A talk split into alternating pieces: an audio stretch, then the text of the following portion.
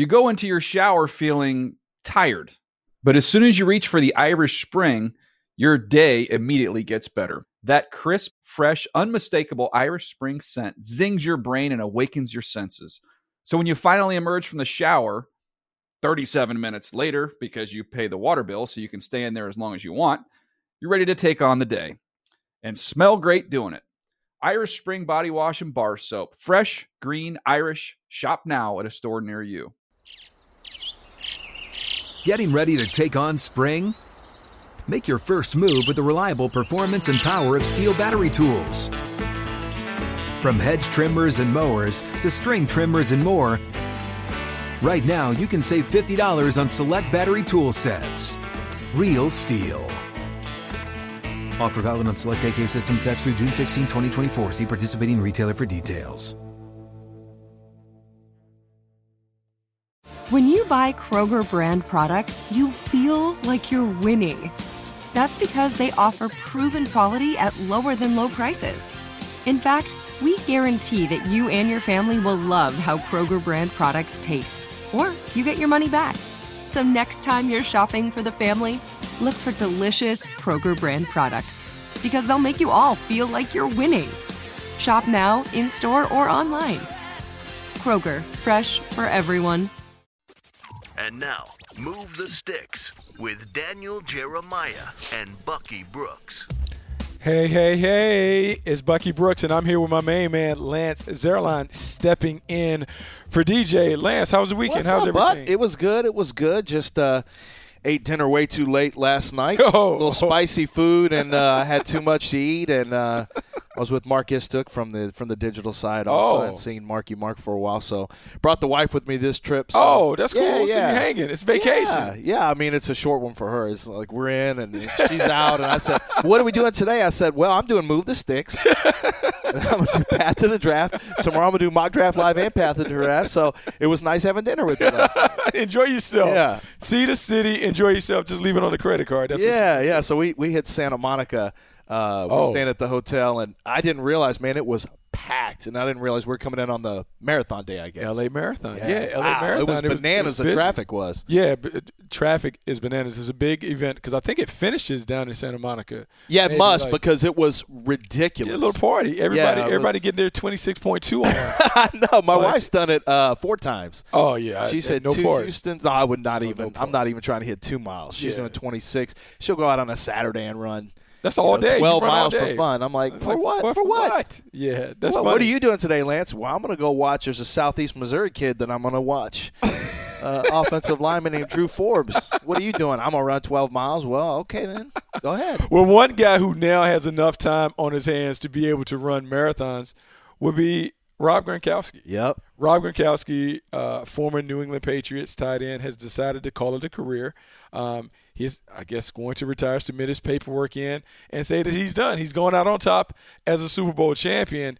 And what I want to ask you is, man, like, how do you view him in the context of the tight ends that you have seen? Is he one that we would rank as the, the greatest of all time?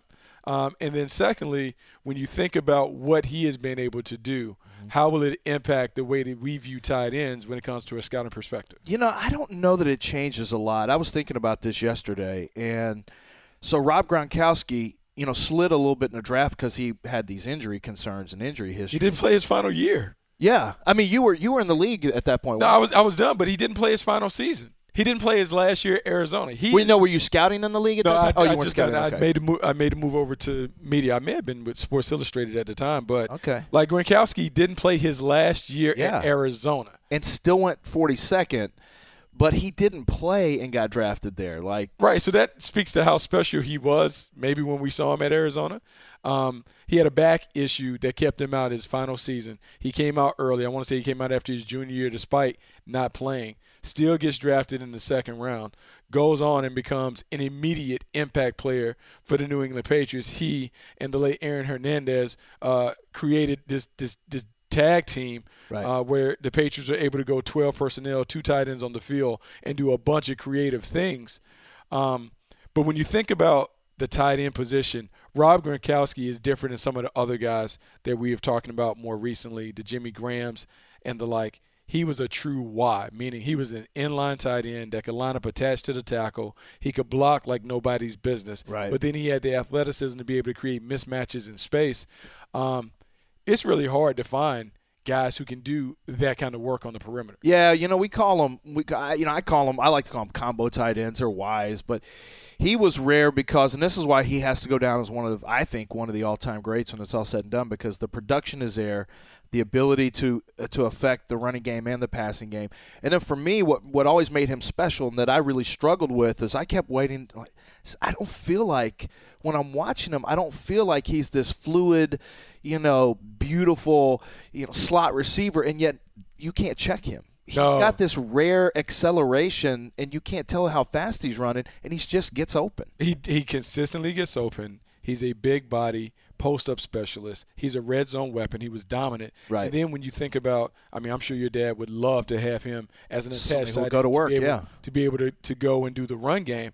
And I think the the beauty of Gronkowski going out the way that he is going out, his most impactful um, moments this year were as a blocker. Oh yeah, no, no Like, question. He absolutely kicked tail in the postseason where when the Patriots decided, look, this is who we are. We're going to be a physical downhill running team.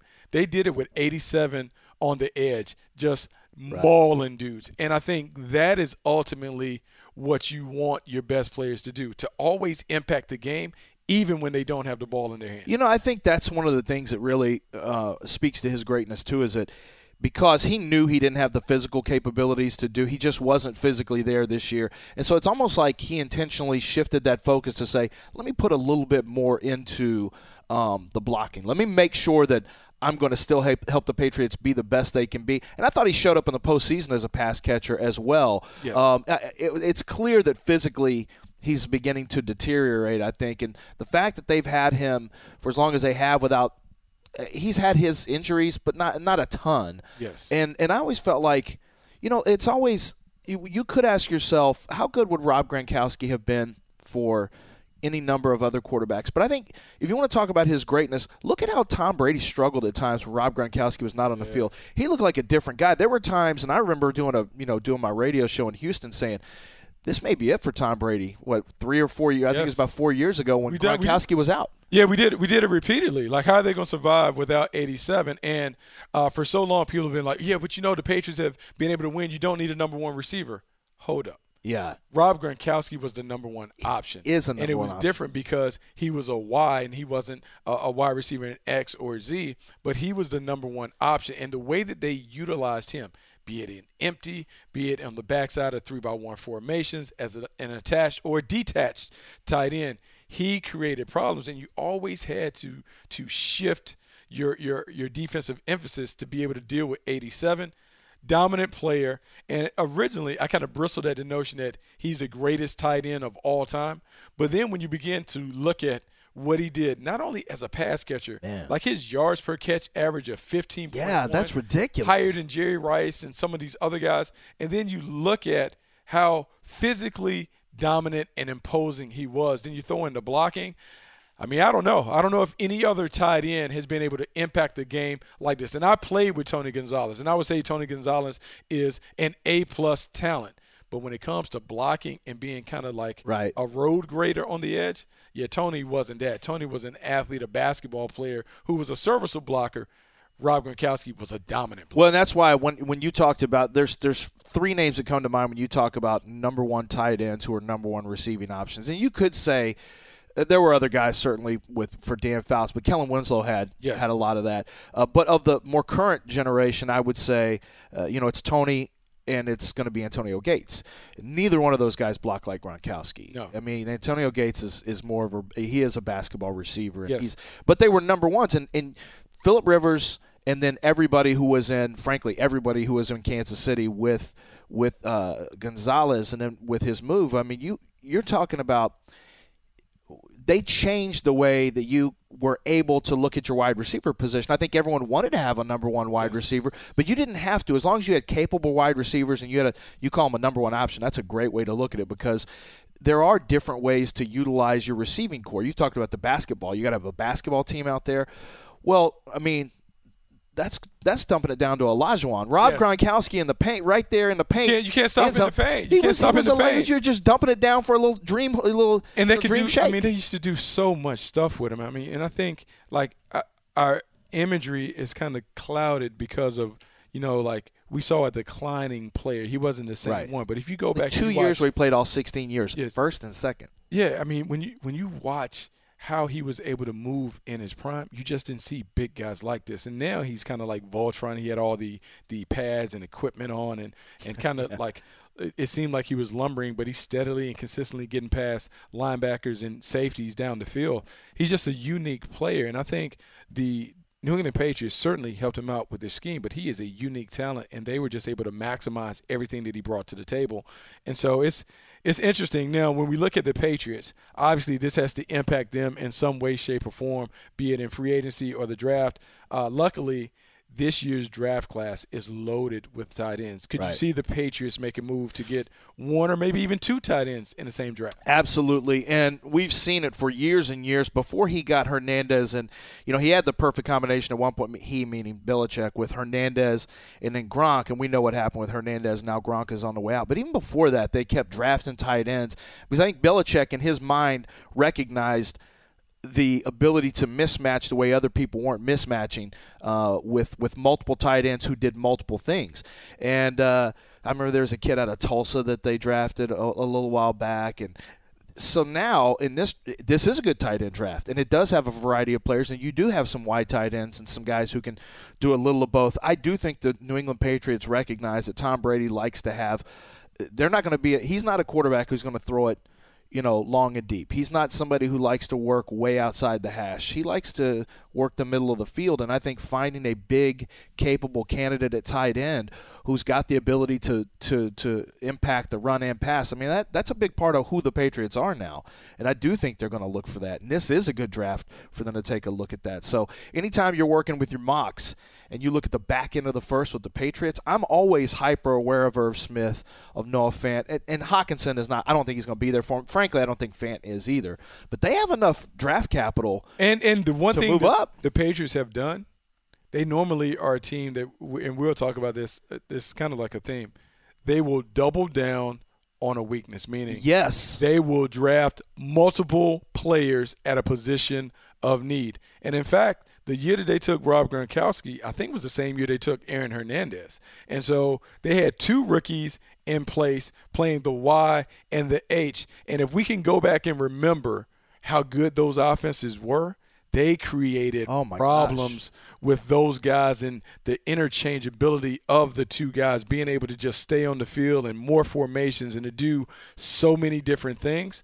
I just believe it's something that, um, I mean, it kind of revolutionized the offensive world for a little bit. There was a four or five year window where mm-hmm. those two guys were able to just dominate, So being able interchangeable Y's and H's. Rob Gronkowski was the second pick of the second round. Well, he was. I'm sorry, that was their second pick. He was the 42nd pick, and Aaron Hernandez was the 113th pick in the fourth round. So you're right. They doubled down. And by the way, you know what they did before between those tight ends? Two linebackers, Jermaine Cunningham and Brandon Spikes, both from Florida. There's the double down effect. they, that's that's as well. what that's what they do. They're not afraid of throwing resources at the positions of need, and it's a smart strategy. How about this? 2006. This is one I was thinking of.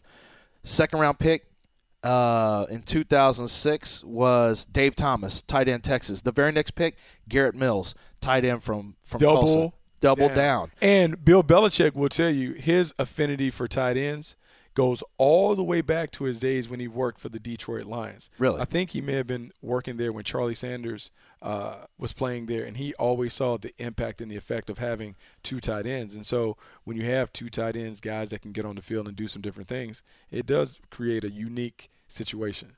You know, speaking of unique situations, um, I want to talk about because so many of tight ends now. Now, when we look at tight ends, and it used to be you were a Y, or and then and then when it was just Wise, all of a sudden tight ends started to disappear from the league, and then and then I think Antonio Gates.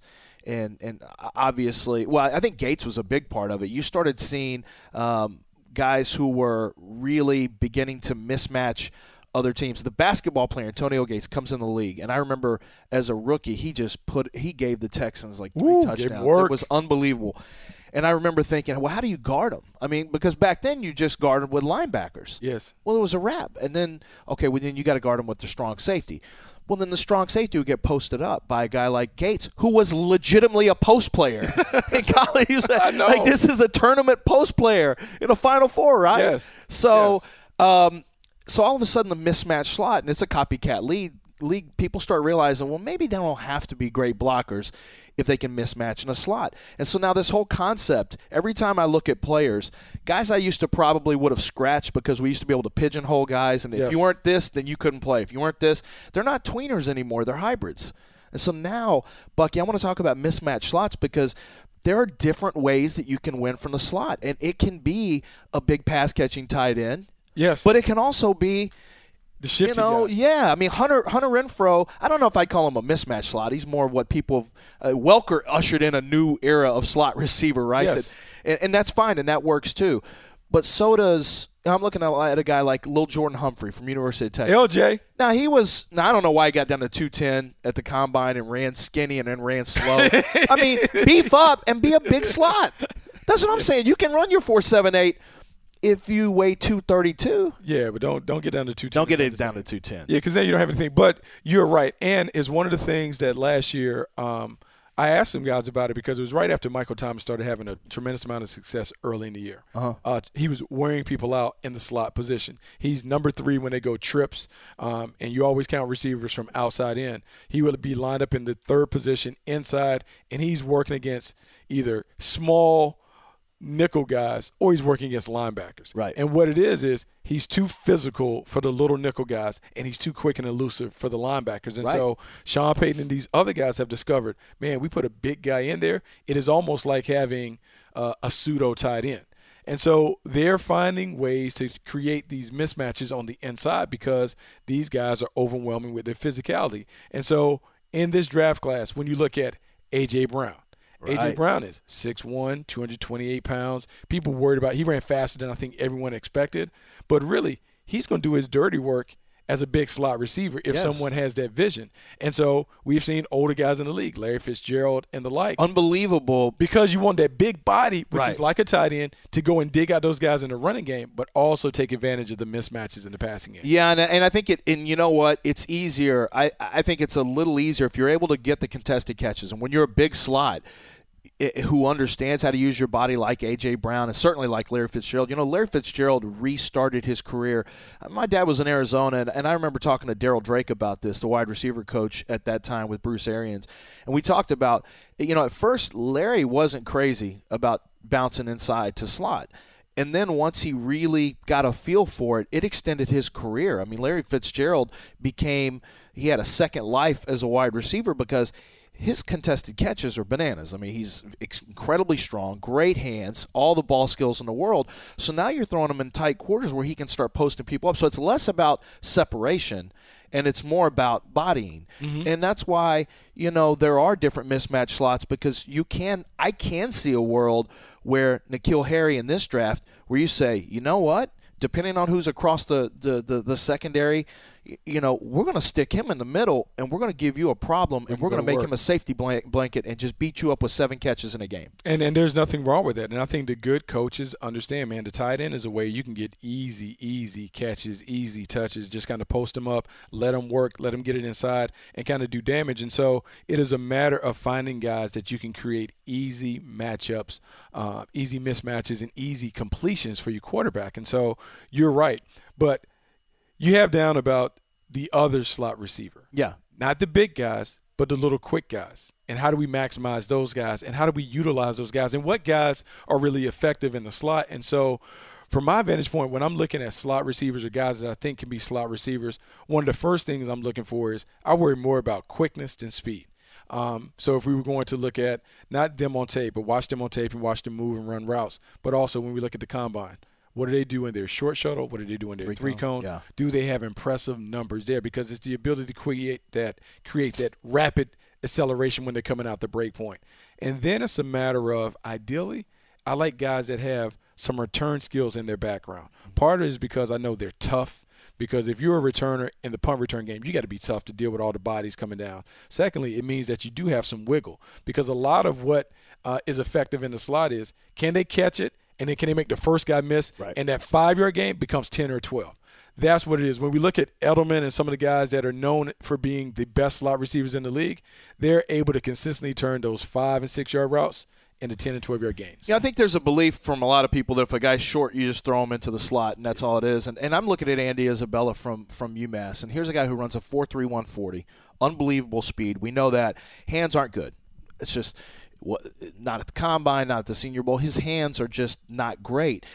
And he runs. He's so fast and so explosive in the first in the first five in the first mm-hmm. five yards, frankly, that one of the things you see we really saw at the Senior Bowl was he's know, at the top of the break. He hasn't Too learned much. to gear it down. Like he hasn't learned the route tempo and pace because he hasn't been a lifetime slot wiggle guy. He can just run by guys. How long does that take? And sometimes is it going to be too know. much? Like I wonder how long it would take. Like some guys, you are what they are. Most guys don't change. Whatever you are on Saturday, that's typically what you're going to be on Sunday. So for a guy like an Andy Isabella, I don't know if he can go and live inside in the slot like that. Just because he is short in stature doesn't mean that his skill set is conducive to Right. playing in the slot. To me, when I look at him, he's someone I always want to keep on the move. So shallow crosses, Right. Vertical routes. I don't want him to do a lot of stop and restarting just because, in my estimation, he doesn't do that very, very well. The guys who typically play well in the slot, I think Deebo Samuel will be good in the slot. Oh, yeah. because he's physical, he's tough, he can go in there and create. at the top of the route, he will. We saw it at the Senior Bowl. Top of the route, he is a route bully. Like, he will just bang bang, and and it is. Yeah, get you out the way. Yeah. m- muscle you, And they'll let you do it in the NFL. They'll let you do it. Um, it's funny because now we have down in Parris Campbell. Right. So the fascination with Parris Campbell. So how do you deal with him? Parris Campbell ran 4 3 1. But Parris Campbell played the H-back position at Ohio State, which is the slot position. It's the same position that Percy Harvin played in that offense at Florida. When I look at Parris Campbell, when I saw him at the combine, I was more impressed with his route running than I thought I would be based Right. on the tape. However, there's a skill and a nuance to playing in the slot. And so some of it is on him. Does he have the nuance to be a skilled player, a craftsman inside where he learns how to set up people and understand timing?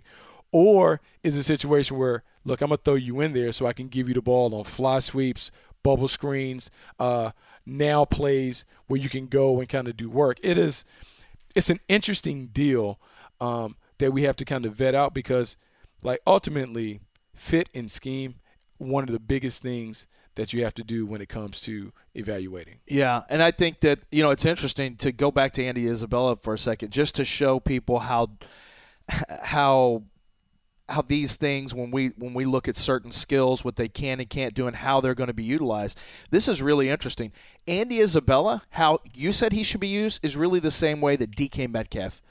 When you think about Yes. there's and here's a guy 5'8 versus 6'3", 239 pounds. Now Isabella is a little short to be trying to win deep. He can win with speed, but not if it's jump ball situations deep.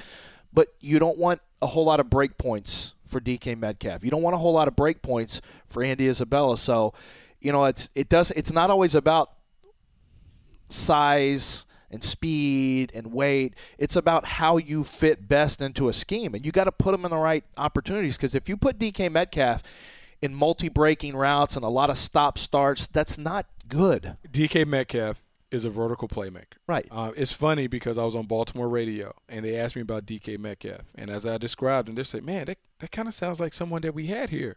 Rashad Uh, Perriman.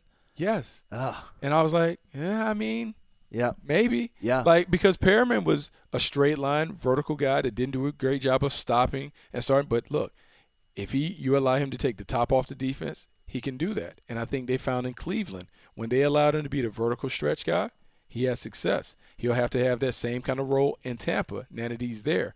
I think what we have to do when it comes to evaluating, and, and this is different because uh, we're on the media side and, and we're looking at them grade them for what they are, not for what you want them to be. Grade them for exactly who they are. DK Metcalf is a vertical playmaker. DK Metcalf is not a number one receiver. A.J. Brown was the number one receiver in that offense. DaMarkus Lodge was another playmaker in that offense. But A.J. Brown is the number one, and he's the one that would have potential to maybe evolve into being a number one at the next level. Metcalf and the other guy, they're complementary players. Um, I want to, you know, there's always guys in a in a in a draft that, and you've been in this position where no matter where you rank them and grade them, and people need to understand this. I can put a grade on a player. Oh, yeah. But me personally, I'm thinking, man, I would not. Uh, I don't want to. I not- would not- not, not- not, for me. Not my type of Not for yeah, me, but it. this is. I'm trying to do it for 32 teams. There are other guys who I might have in the fifth round. Oh, And yeah. that's not a slam at all. It's just where he fits. Where he fits. based on his, you know, size, speed, all that.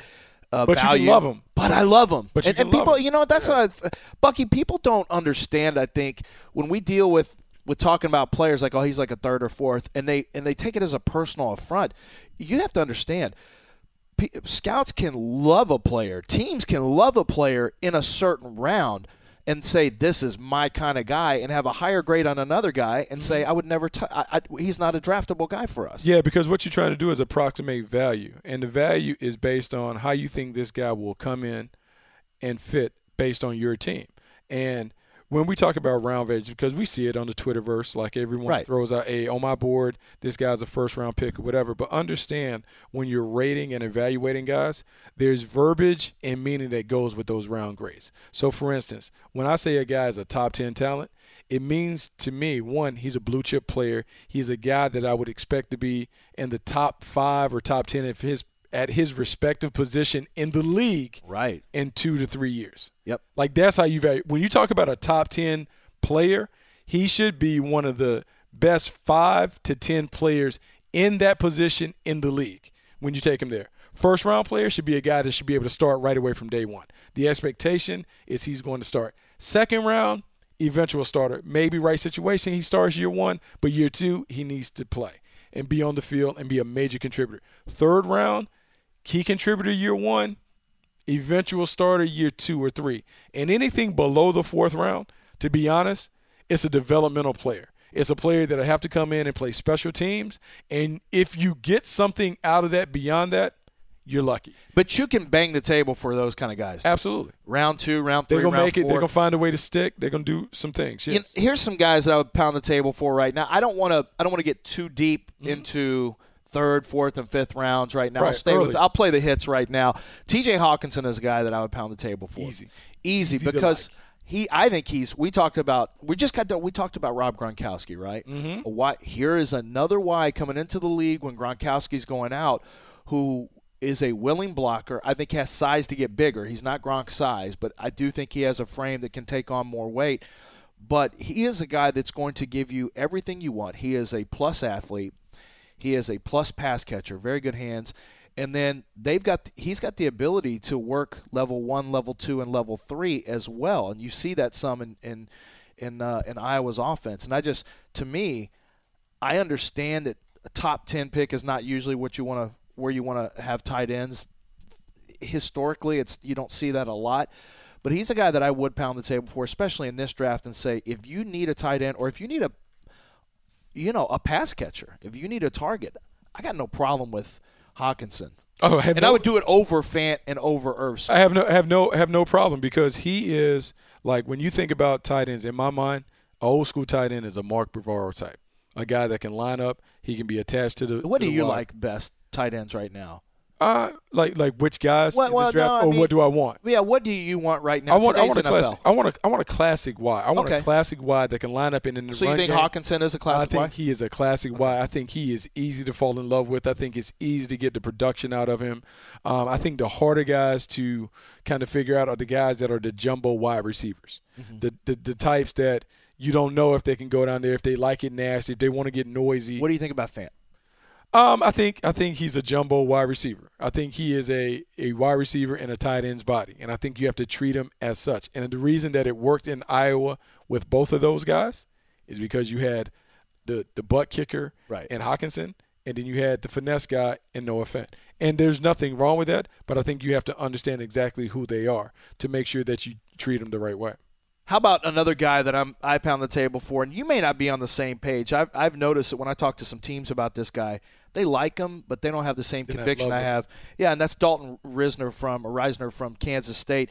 You know, I remember feeling the same way about Cody Whitehair when he came out, and it's because when I look at offensive linemen, there's a couple things that really stand out. I like to find guys who have very strong hands because if you have very strong hands, You can play. you can control the point of attack. You pull them in tight. Yeah, yeah. You're not going anywhere. And he has good core strength, which you can have strong hands, but if you're always trying to ride the bull, like Dru Samia from, from you know, I see him trying to ride, like hang on for that, you know, for a three count, don't get bucked, uh, and it's fine. That that works too. But I like guys with that strong core that can keep them right here i- i- into the, you know, squared up, and he's got both of those. And then I saw, there's nasty on tape, but then I, at the Senior Bowl. I got to see what kind of dude he was in one-on-one drills and team, and he's a dude. and, he, and he's a dude, and he's a guy He's a nasty who dude. fits into the offensive line culture. And he's a guy that I would pound the table for because I know he can play ta- right tackle. Now, some people would, might argue it, but I think I feel confident he can play right tackle. He has played some center as well, just like Cody Whitehair. Mm-hmm. And then I, I don't think it's a stretch to believe he can play guard. So I think he's a four for one player. He can't play left tackle. He can play both guard spots, center and right tackle. You give me that kind of roster flexibility it's kind of like I feel like with Jonah Williams, where you can discuss where you want to play him if you want. I just think he can block Jonah, and I kind of feel the same way about Risner. But I think his football character and his football, his demeanor, and then some of the physical traits that he has as a as a blocker, every those boxes are getting checked off for me. And I feel confident because these this is the kind of guy that isn't going to bust to me, and that's No. why I pound the table for him. No, look, and tho- those guys are easy to fall in love with. They're really easy to fall in love with. Especially at a certain position of the Like, draft. certain position of the draft is easy to fall in love with, and I have learned um, just in watching people who have done this really, really well, teams that win championships.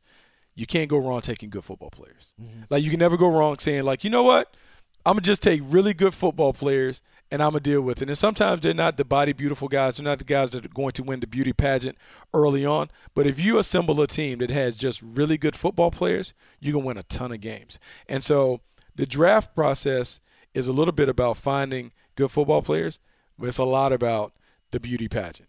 And the good evaluators are able to kind of separate those boxes and kind of put guys in the right boxes where they're a mix of the beauty pageant, but they really are really good football players. And so you listed two of your guys. Yeah. There's another guy on the list that you got to talk about. You got to talk Oh, about this man. guy. You got to The talk sa- about this guy. The Savage, the ultimate Savage, Darnell Savage. man, this guy, like, okay, like it, it was late. I was popping in some tape. I was watching him, and Darnell Savage from Maryland. I'm kicking myself because, like, look, this is a long, Yeah. arduous process. Well, there's a lot You of players it- to get through. You're you're you're in it. Like, look, man, you're writing 500 profiles, which is absolutely bananas. Right. Um, I don't envy you in that. vein. I'm trying to get the top 150 down so I can feel good about it as if it's a draft board. But this kid from Maryland, Darnell Savage, like, I'm just gonna read. You what got I your note. down. You got your notebook Got out. my notes, got my highlighter, my pen. One, I put the combine numbers down, and numbers are stupid. 436, 39 and a half inch vertical. So right away, I'm like, ooh, Yeah, that's super explosive. it explosive. alerts you. It, it alerts you. But then you, you go and you watch the tape, and I wrote down A plus athlete. You see the speed, the Hold up, he ran a four three six. Yeah, What? Yeah. I didn't even like on. like so, that's what happens. We're so in the weeds. so we ta- we pre-taped a little bit on our on our combine. Oh, yeah. While the safeties were going on. Oh, yeah. Because we had to all get to the Gotta airport. get, gotta get going. And I'm like, yeah, I know Savage can run. I know he should hit about a four five one. yeah, he should four, be good. Four three six. He's Hold on. only behind the guy by like .05. That that like like you you're talking about like being in the mix. So then you're like, all right, well you like he's a super. ad- Let's see the tape. And when you look at the tape, it jumps. It matches. Like the speed, quickness, burst shows up. The range, I wrote down numbers to numbers, no problem.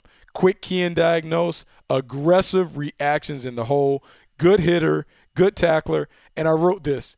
He's an ASAP player. When he sees it, he is there ASAP. I use the word urgency. It's I mean, he thing. is he is right there. I think he can play man to man coverage from the nickel spot, and and coming up because everyone loves comparisons. I wrote down Marcus Maye only because Marcus Maye was a guy that was real bad. solid. He was smart. He can control it. Without having talked to Darnell, I just get the sense that he is a high IQ football player to go with all that athleticism. He is someone that we haven't talked about a lot, but I believe the buzz is going to build around him, and he's going to be one of those guys that when we hear his name call, some people on the outside are going to be like, "What?" No, so I still have to do grade changes for safeties and corners, right? So my NFL draft tracker, uh, depending on when you hear this this podcast, I'm I'm still making changes based on combine stuff. I've been waiting for some pro days to get through, and when I look at all these numbers, you know, one of the biggest numbers that jumps out to me is I remember there was a thought he was estimated. The estimated number I had from a scout on, on him was under 5'10, which was a concern. At the combine, he's 5'10 and three quarters. He's almost 5'11 and 198. He ran at almost 200 pounds, just ran a 4.36. So right off the bat, and you know how this goes. Right out the gate. Right off the gate, I'm okay, I'm getting to be okay with the one area I had a concern on, which was his size. So if I'm okay with his size, then I got to make a huge push after these numbers are out there. And this is what people struggle with. Wait, well, whatever you had him before the combine, whatever the tape says, no, you don't understand. There's different levels of competition that these guys face. When it's an apples to apples comparison of their athletic talent and we get an actual idea of their actual height, weight, and speed and quickness, that fine tunes uh, that fine tunes the evaluation. And for for me, Darnell Savage was a guy when I watched him in, in December, I thought, man, Darnell Savage has just really uh, a great football IQ, a great coverage IQ is what I call it. But he's also really twitchy and really aggressive, and he can play in the slot. So he can play on the back end. He can play as a slot corner. And now the size component is answered for me as well in an affirmative way where I wasn't really sure, to be honest with you. That is a big push for me on Darnell Savage. I mean, look, and he's a really good football player. Really good football player. Plays fast, tough. I didn't see him back down from tackles. He comes up, he makes big hits. And even though, like, ideally, um, when we think about safety, you want him to be a little bigger. Man, look, 200, 205 is big enough. He'll learn how to give like when it's time to blow people up, when it's time to just be a solid tackler. But he's terrific. So then, speaking of safeties, I have a safety that I believe I'll pound the table for. Yeah. Taylor Rapp from UW. Taylor Rapp is like my Dalton Risner. You just know he's going to be like he's not going to let you down. You know he's going to play. He's going to be around it, and he is always around it. And when I looked at his numbers, it's interesting because he's obviously probably not going to be fast because he didn't run at the combine which is fine. But he popped a 35 inch vertical, 9.7 broad jump, 6.82 three cone, and a 3.99 short shuttle. Anything sub four is absolutely getting after it. So you know that he has short area quickness and burst. When I turn on the tape, high IQ playmaker, great instincts, ball skills, love the vision and awareness, tough, physical, thumper. The other thing that stood out to me, he is always around the ball. Always. Always around the ball. And so when it came time to come up with a comparison, there are two guys that came to mind. The first, when I saw him running around and making big hits, I was like, man, this dude is just like Harrison Smith was when he came out from Notre Dame. Mm-hmm. The other thing that came to mind when I saw him around the ball, man, I was doing the West Coast when Eric Weddle was at Utah. And I don't know if Eric Weddle just in his football pants cares around – like a lucky rabbit's foot and a shamrock and a, and a lucky horseshoe, but the ball always found him when he was at Utah. Right. Taylor Rapp, the ball just finds him. Tip, overthrow, fumble. You look up, number seven or 20, he, he is always in the mix. And so there is something to when guys are always in the mix. He is a guy that I believe, first round, second round, wherever you take him – He's going to be a starter in this league for 10 years. He's going to make a handful of Pro Bowls, and he's going to make a ton of plays in the middle of the field. You know, he's just not out of position either. And when you watch him, it's it's that football IQ. He's been starting since he was a freshman. I remember I had to do a summer series where I looked at the players to watch at every position. And I'm, you know, and and I do this. I'm kind of come. If you're not a guy who's in the draft, I know you a little bit, but I don't I don't know you a lot, especially if you're a freshman. And so when I came across Taylor Rapp and I watched his tape, I'm like, whoa you know, this is going to be a guy for me to pay attention to because he just had the urgency and the instincts, much like Savage, Darnell Savage. He just had those elements that you look for in a safety. He was safe as a safety. He's a very good open field tackler as well. Very good. Very good open field tackler, which I think sometimes people look at ball production and and they they fall in love with interceptions, right?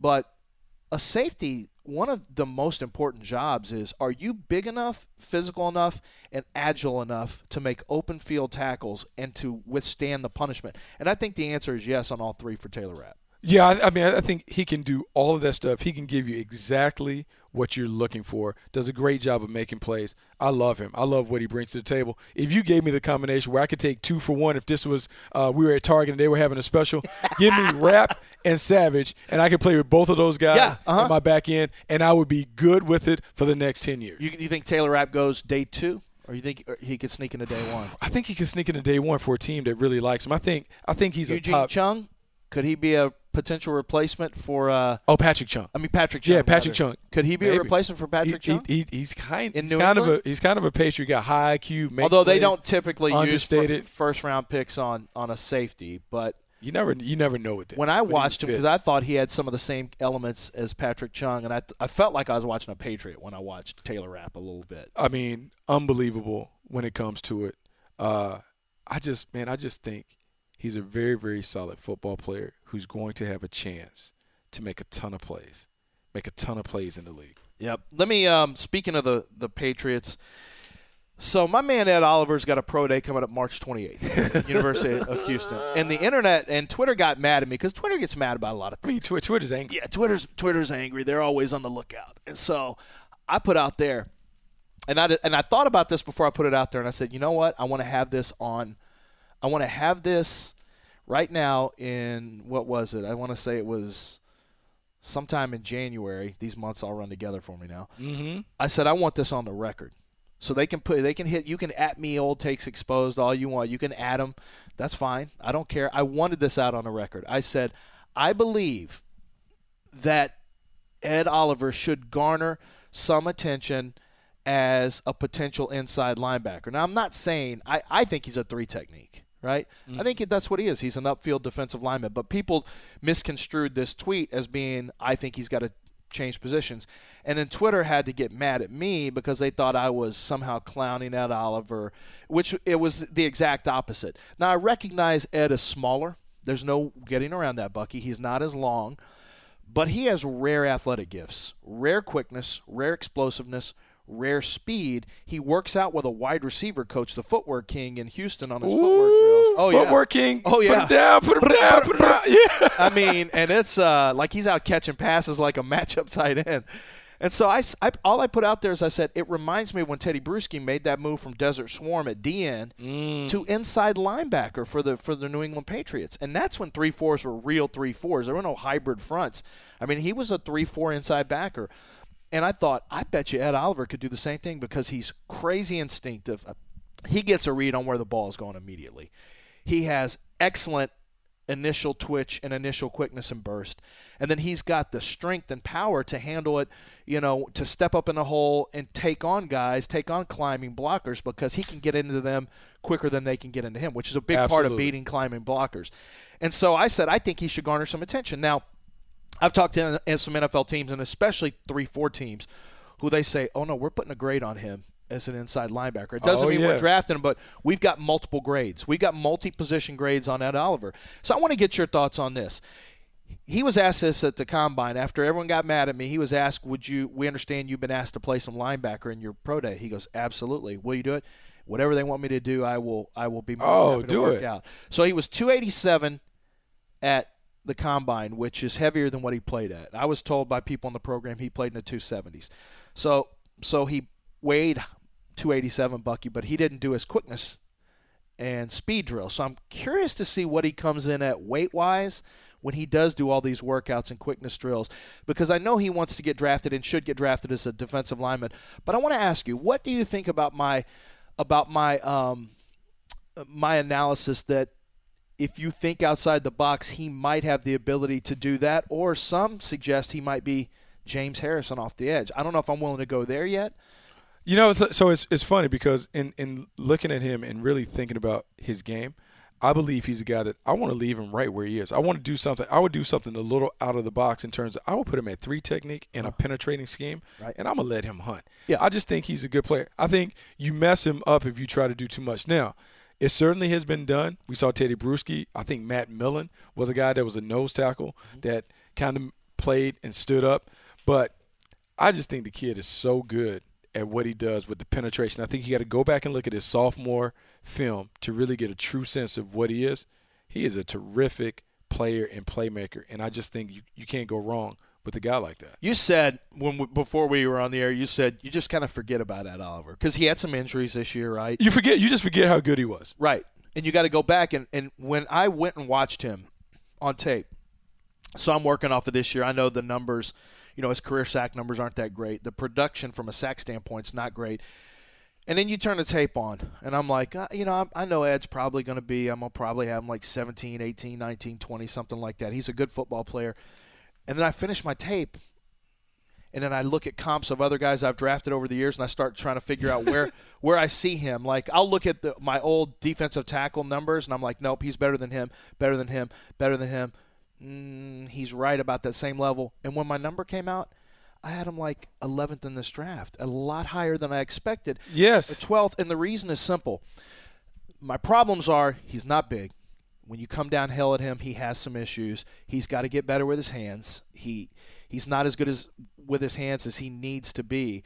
And I think as a pass rusher, he's really relied more on his quickness and athletic ability than than moves and stacking moves together. But then, man, when you turn the tape on, I don't know that I've ever studied anybody more explosive in the initial stages of a snap than Ed Oliver off the snap. The way he gets into people, the initial power he generates, the leverage, and then the twitch. I don't know that I've ever seen that from a defensive tackle. That explosion right off the snap.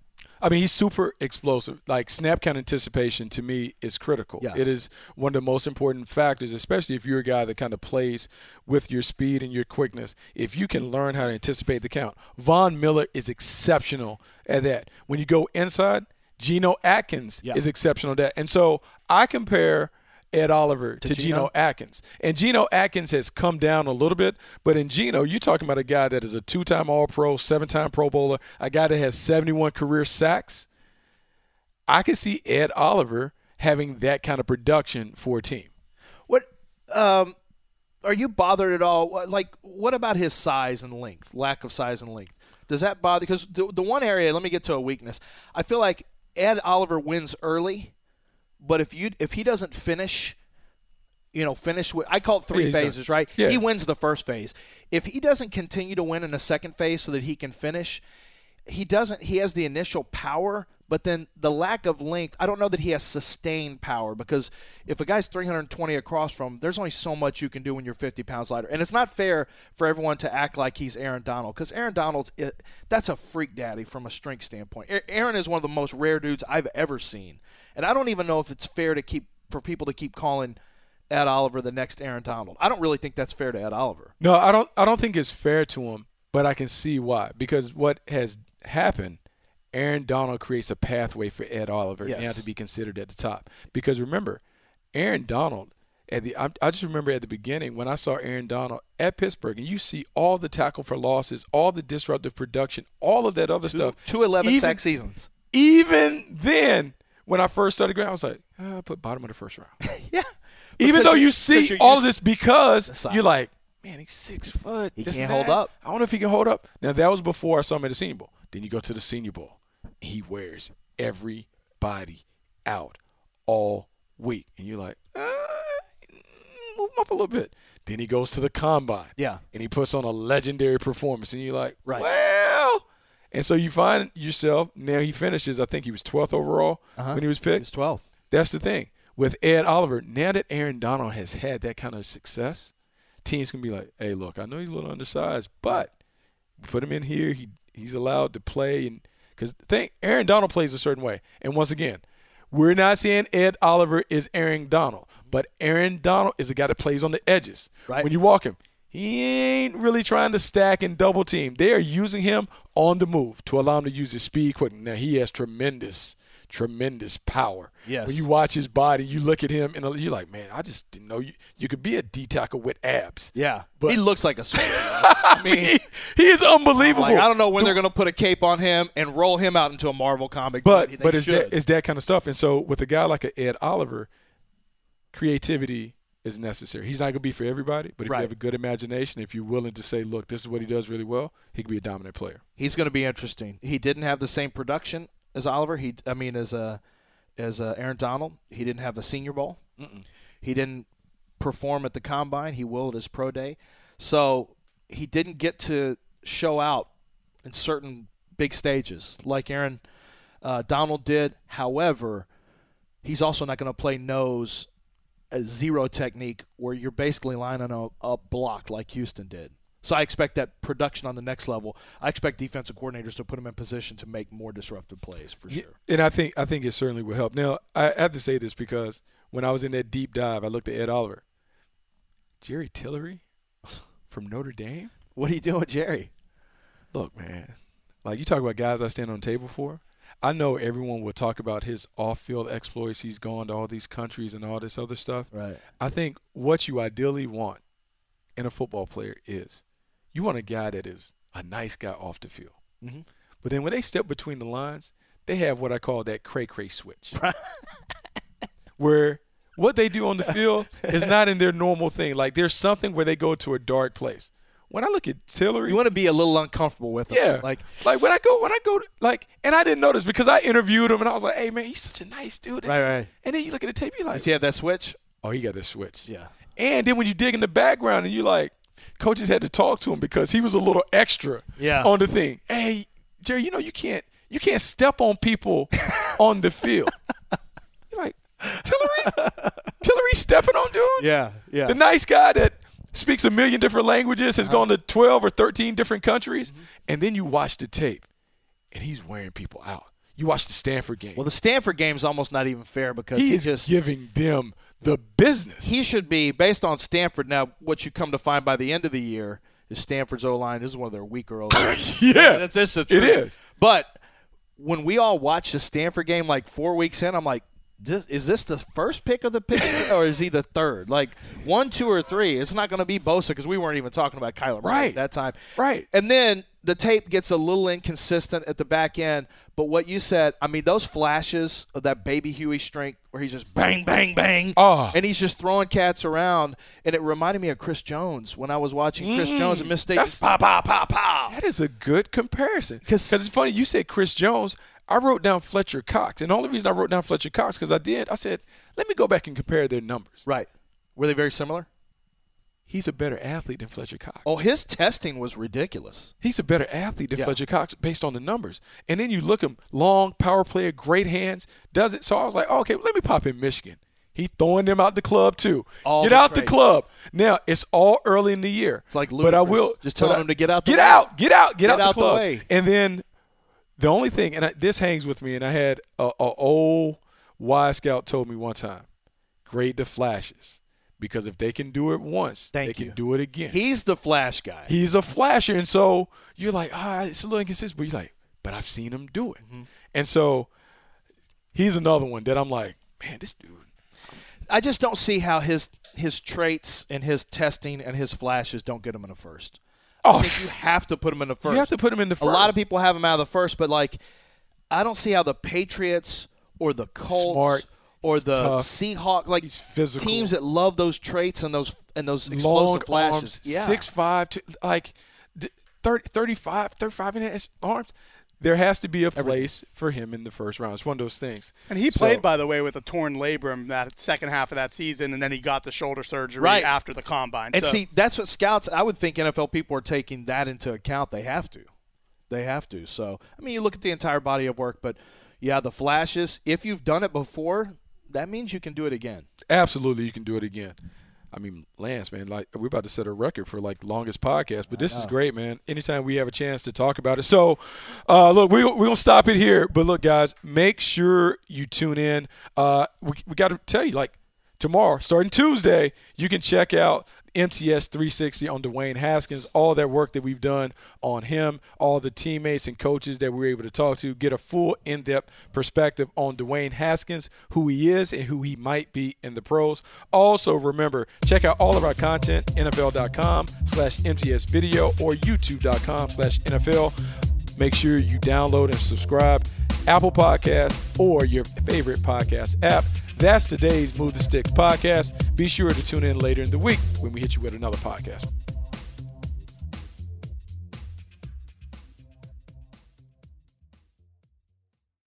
You go into your shower feeling tired, but as soon as you reach for the Irish Spring, your day immediately gets better. That crisp, fresh, unmistakable Irish Spring scent zings your brain and awakens your senses.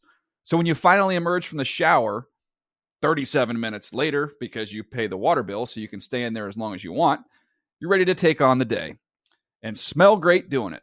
Irish Spring Body Wash and Bar Soap. Fresh, green, Irish. Shop now at a store near you.